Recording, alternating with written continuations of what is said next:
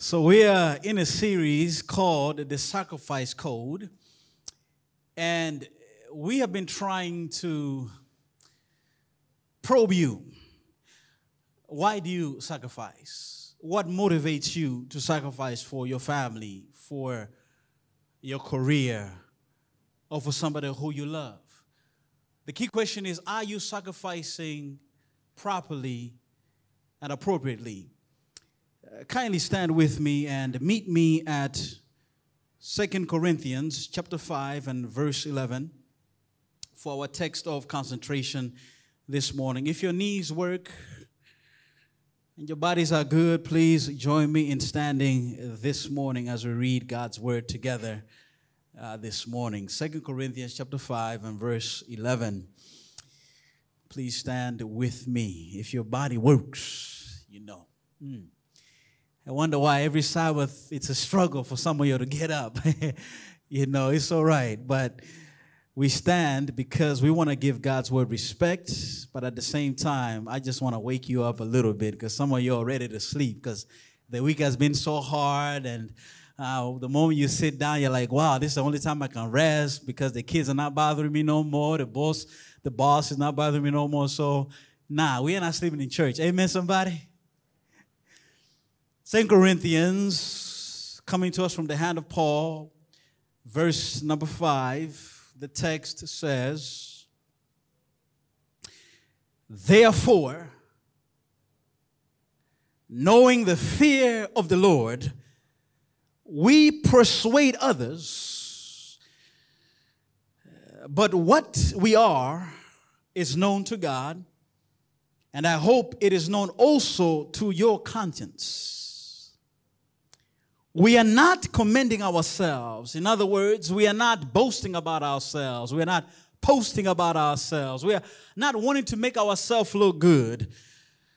We are not commending ourselves to you again, but giving you cause to boast about us, so that you may be able to answer those who boast about outward appearance mm, and not what is in the heart. that should just hit you a little, a little strong right there. For if we are beside ourselves, if we are crazy, it is for God. If we are in our right mind, it is for you. What a man who understood sacrifice. For the love of Christ, we know this text, we know this verse. For the love of Christ controls us because we have concluded this. We have come to this conclusion. We have made up our mind on this that, oh, that one has died for all, therefore all, you and I, have died.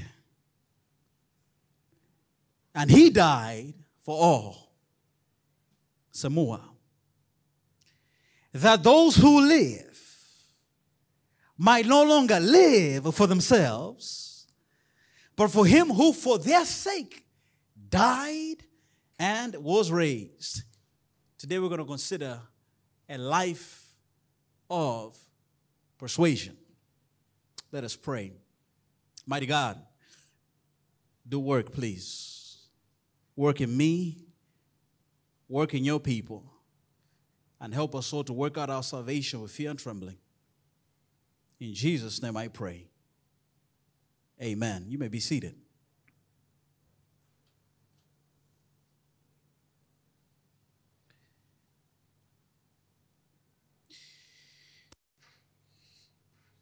Under the sound of my voice are men and women, boys and girls who love credentials, who love degrees, who love pedigree, heritage. They are PhDs in waiting this morning. You're dreaming to go to that school to get your degree. For some of you, you are dreaming for that paper to be qualified for that position. Yesterday, I was having youth Bible study with some JCC youth, and one of the students said to me, Pastor, I just graduated. I said, Where did you graduate from? He says, I graduated from junior high school. I'm going to senior high school. She doesn't have a PhD or a master's, but she has a credential. She's a graduate of junior high school. Some of you are doctors. In fact, to be a pastor, you need credentials. Some of you would not approach me because I can't marry you or baptize you. You understand what I'm saying? You will look for somebody who can do that. Because credentials are important. Some of you ride Singapore Airlines instead of Lion Air because Singapore Airlines has the credential of safety. They take care of their aircraft. So you might pay a little more, but you know that they're safe. You look for lawyers who have passed the bar exam. You look for doctors who are specialists in cardiology. I know a little bit about medicine. Uh, you look at those doctors who are specialists in the eyes. Because credentials give us strength. Credentials hide our weaknesses. Credentials say, I have overcome, I have achieved, I am somebody, I am making it, I got the money, I'm living the life. But I've learned that sometimes God might use the areas you find greatest weakness in over the areas you find greatest strengths in. I have learned that God may not be interested in your degree, may not be interested in your license, may not be interested in your qualification. God might be interested in the fact that you are a procrastinator. God might be interested in the fact that you are not married yet. God might be interested in the fact that you have a disease. God might be interested in the fact that you don't know how to stand up for yourself. God might say, where you struggle is where I need you. Where you are challenged is what I want. And are you willing to sacrifice your strength so that I can use your weakness?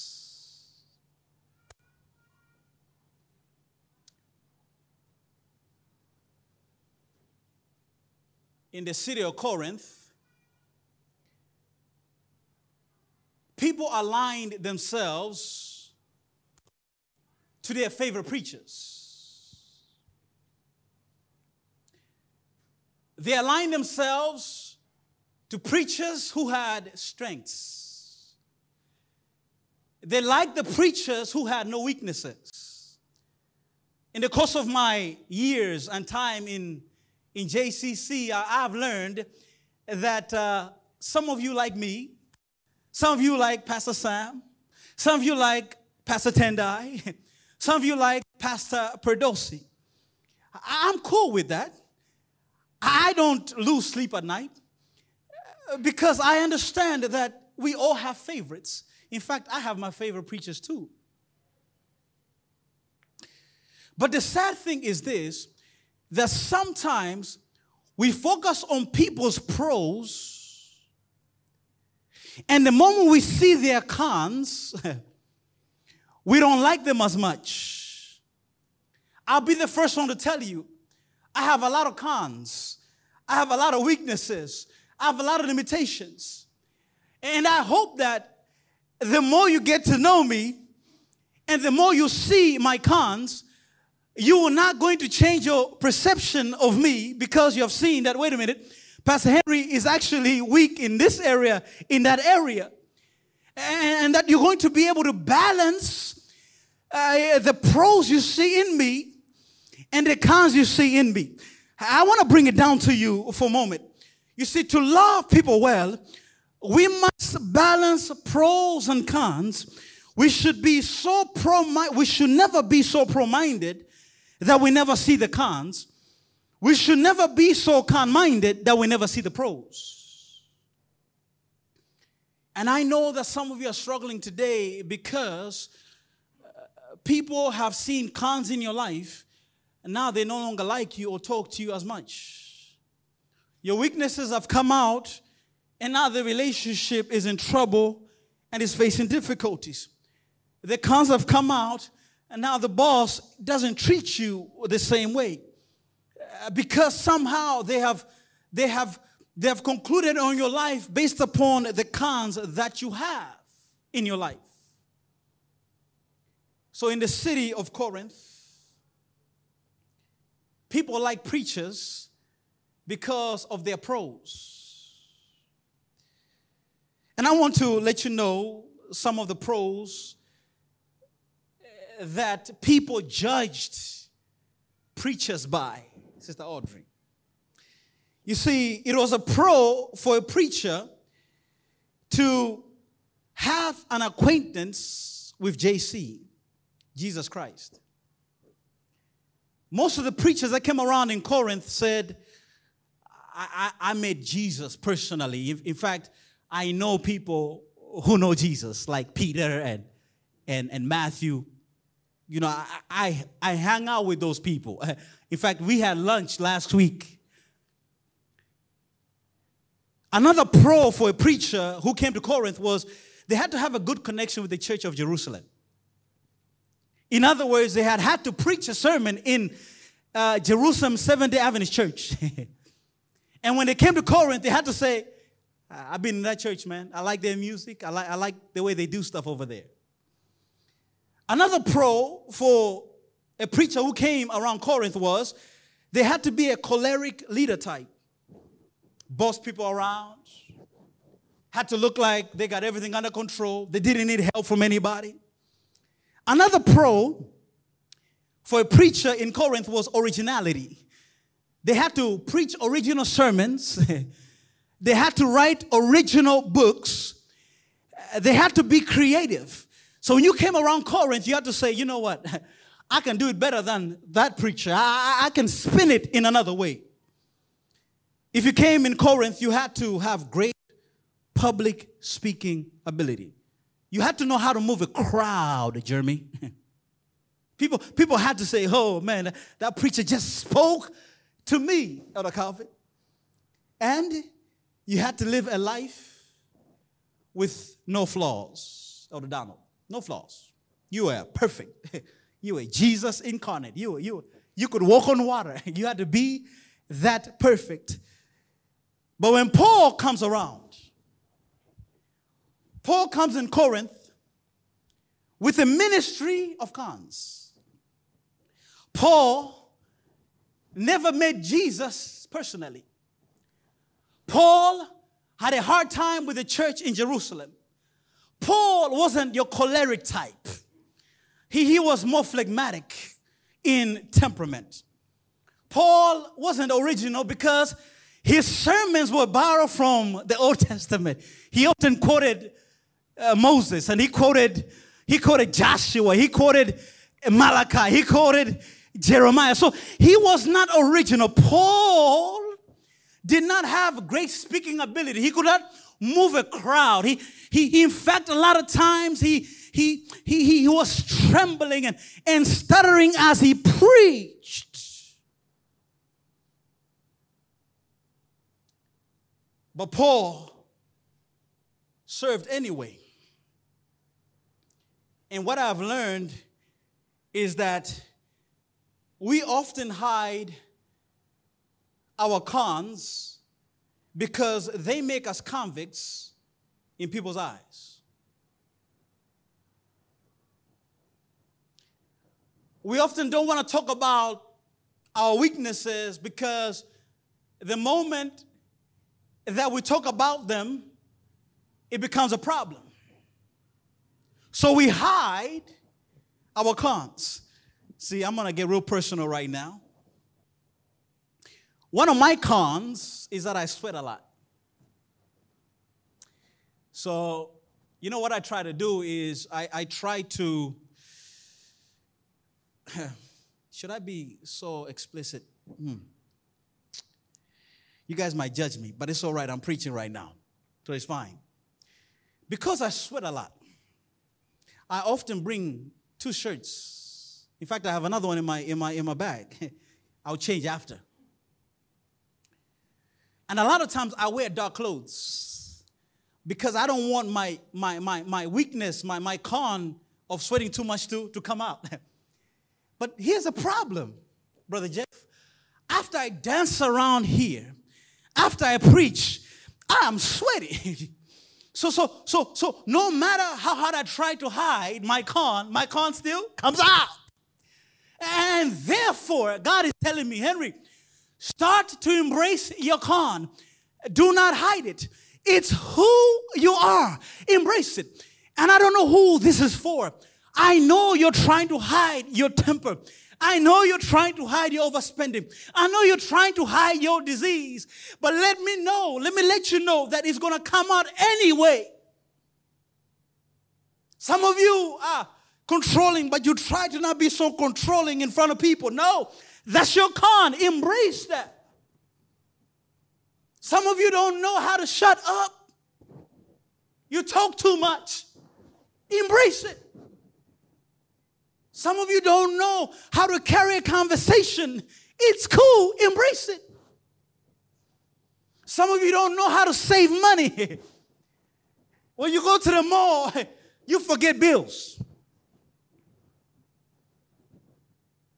Some of you, when it's Martabak in front of you, you, you don't know what to do with yourself. You're like a kid in a candy store and you just want to eat.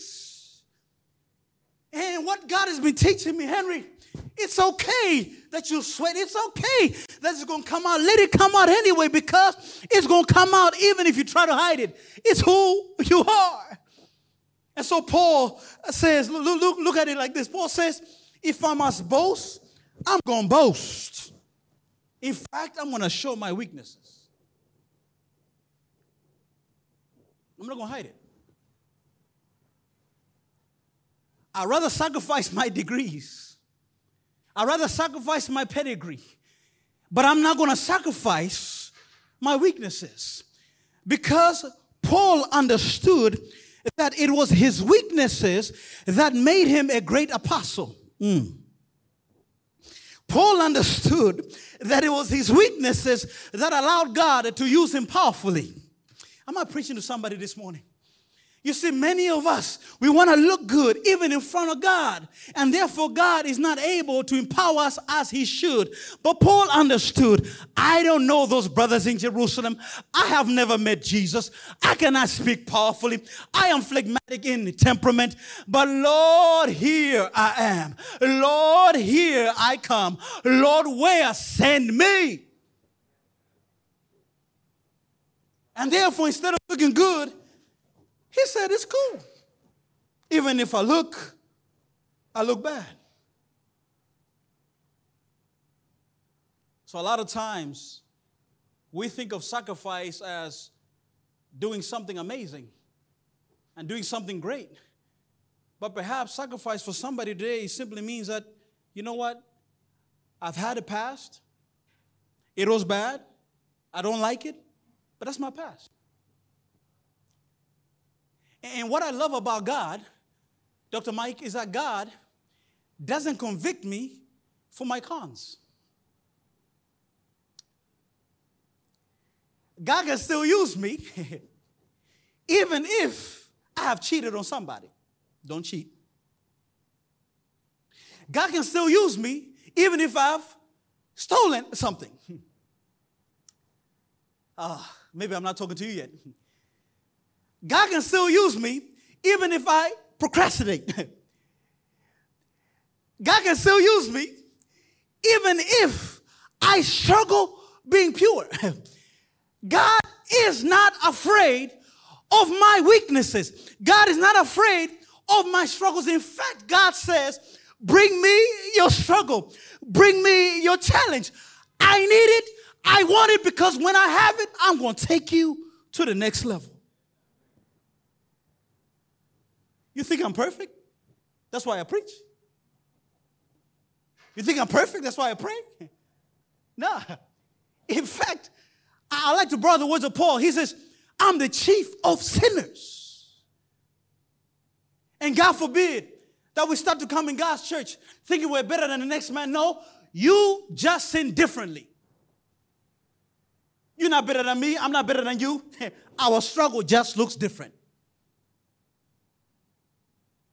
But even in your struggle, God says, Come. Come here. I want you. I will help you. So, so, so now, I know I don't have a lot of time today because we have communion, so I'm gonna have to speed through this a little bit, just, just like uh, F1, uh, like an F1 driver, Sister Lydia. I'm just going to go through this real quick. So Paul, he knows that he's weak, Brother Jeff. He has struggles and challenges. So what could he do about this particular situation? Paul decided to use his weaknesses to his advantage. And I want you to see how Paul puts it. He says, Therefore, knowing the fear of the Lord, we persuade others. But what we are is known to God, and I hope it is known also to your conscience. Paul chose to live a life of persuasion. You, you know, when you, when you persuade somebody, you are giving them reasons so that they can come to a conclusion. And I know some of us are very persuasive. We can get our husband to do what we want him to do because we persuade. Some of us are very persuasive. We can get our wife to do what we want him to do because we're persuasive. Some of you are persuasive with the pastor. you feel what I'm saying? Some of you are very good. In fact, some of you make faces. Very good at persuasion. But here's the problem Paul is coming into Corinth and he has a lot of cons. And he's being convicted for his cons. People think he's a weak preacher. People think he cannot be a good leader. So, how does he persuade people when he has a lot of cons? And I know that some of you are right there today. That because of your cons, you're being convicted by the people you love. Because of your cons, you can never say anything to somebody at home. Because when you say something to them, they look back at you and say, Do you know what you did? Come on now, talk back to me if you can. Who are you to talk to me when you made the same mistake? And some parents are struggling with kids today because kids look back at parents and say, You know what you did? You know what your life looked like? You gonna tell me now? So, how do you persuade somebody when they're convicting you for your cons? And some of you are able to persuade your partner, but your kids convict you for working too much.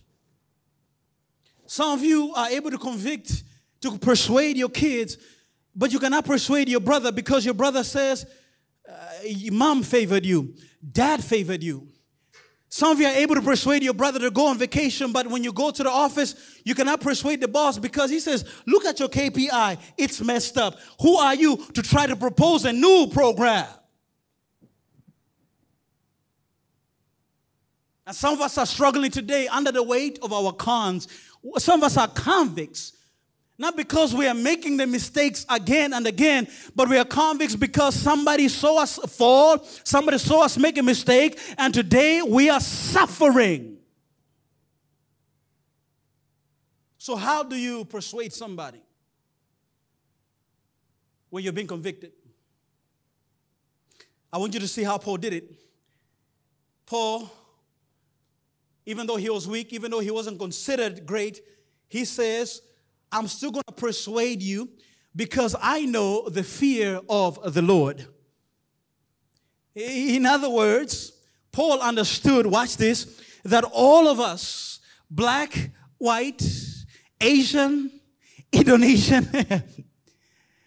All of us must pass through, Sister Susan, under the judgment seat of Christ. So each one may receive what is due for what he has done in the body, whether good or bad. Listen to me, brother and sister. You and I are not going to go through the x ray machine. We go through x ray machines, yes, but God has his own x ray machines. He checks our characters, He checks our motivations, He checks our words, He checks our life. God sees it all.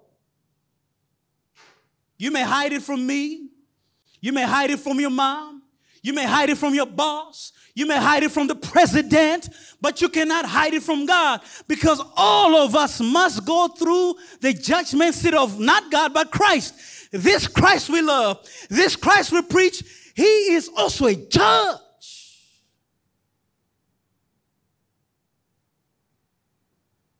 So Paul says, Sister Lydia, I have been convicted by you but I don't care about your conviction. I care about God's conviction on my life. Mm, you didn't get that? So I'm going to preach it again, Sister, Sister Valerie. Let me replay that. He said, Look, you have convicted me as weak. You think I'm not a good preacher, but that doesn't matter to me. It doesn't stop me living my life because I live for God. And that's what I need a convict to learn today. I don't care what your family is saying about you. I don't care what your brother is saying about you. I don't care what your boss said about you. Care more about what God is saying about you. And live free. Be liberated. And therefore, Paul can say, even though you have convicted me, I'm going to continue living my life. Yeah, you tripped up in the past. You were not pure in the past. You tripped up, yeah? But because you are now under the blood of Jesus, and now you understand that He has accepted you, even though people may know stuff about you, you don't care about that. You keep walking. Mm. Yeah, you used to overspend your money in the past. People knew you went broke, but God has delivered you. It don't matter no more. You can talk about saving because God has delivered you. Am I preaching to somebody this morning? Yeah, you were not a, a, a, diligent student in the past. You, you used to fail, but God has delivered you and given you a spirit of diligence. Even though people say you can never be smart, you can never get a degree, but God has delivered you. And even though people are saying stuff about you, you're going to walk like you're a diligent student. You're going to walk like you got that PhD in your head. Amen, somebody. So now when you live for God's approval more than man's approval, it don't matter what they say about you. It don't matter what they think about you. And notice what Paul says at a coffin. Notice what he says. He says, What we are is known to God. And I hope it is known also to your conscience.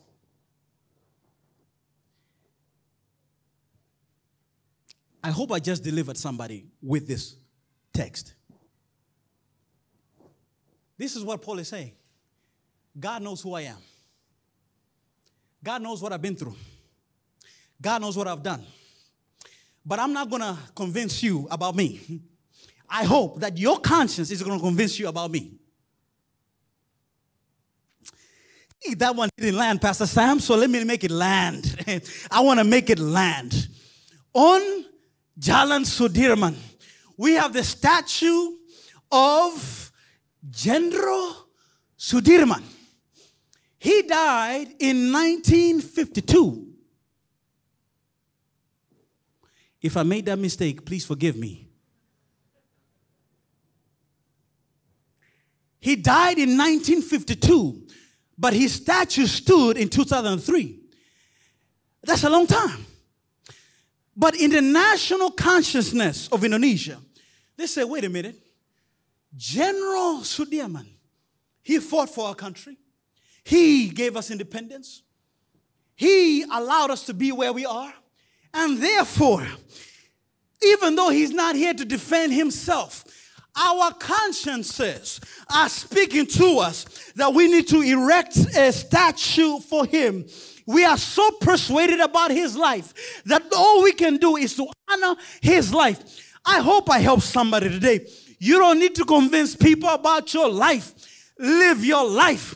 Be you do you. But there's going to come a day that whoever is convicting you is going to know, no, no, no, no, no, no. I convicted him wrongly. No, no, no, no. I said that badly. No, no, no, no. They're not who I thought they were. And your statue is going to stand in their heart, in their mind. So Paul says, I'm not going to worry what you think about me. I'm going to live my life. Today, Jesus doesn't speak audibly to us, but we are persuaded by his life. And we're here to celebrate his life that he was born, that he lived, that he was crucified, that he was buried, and that he lives again.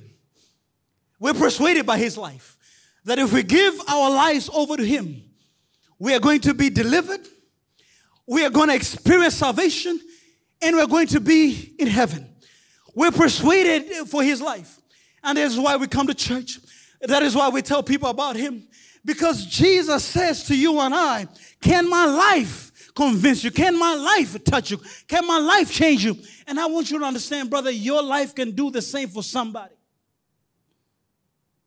And today, I've come to present to you a life of persuasion, to challenge you to also live a life of persuasion. Let the conviction go. However, they've convicted you, let it go. Whatever they're saying about you, let it go. And today, as we are partaking of the table of the Lord, I want somebody today to say, you know what? The conviction is going today. I'm not going to live my life by how I've been defined. I'm going to live my life by how God sees me and He loves me.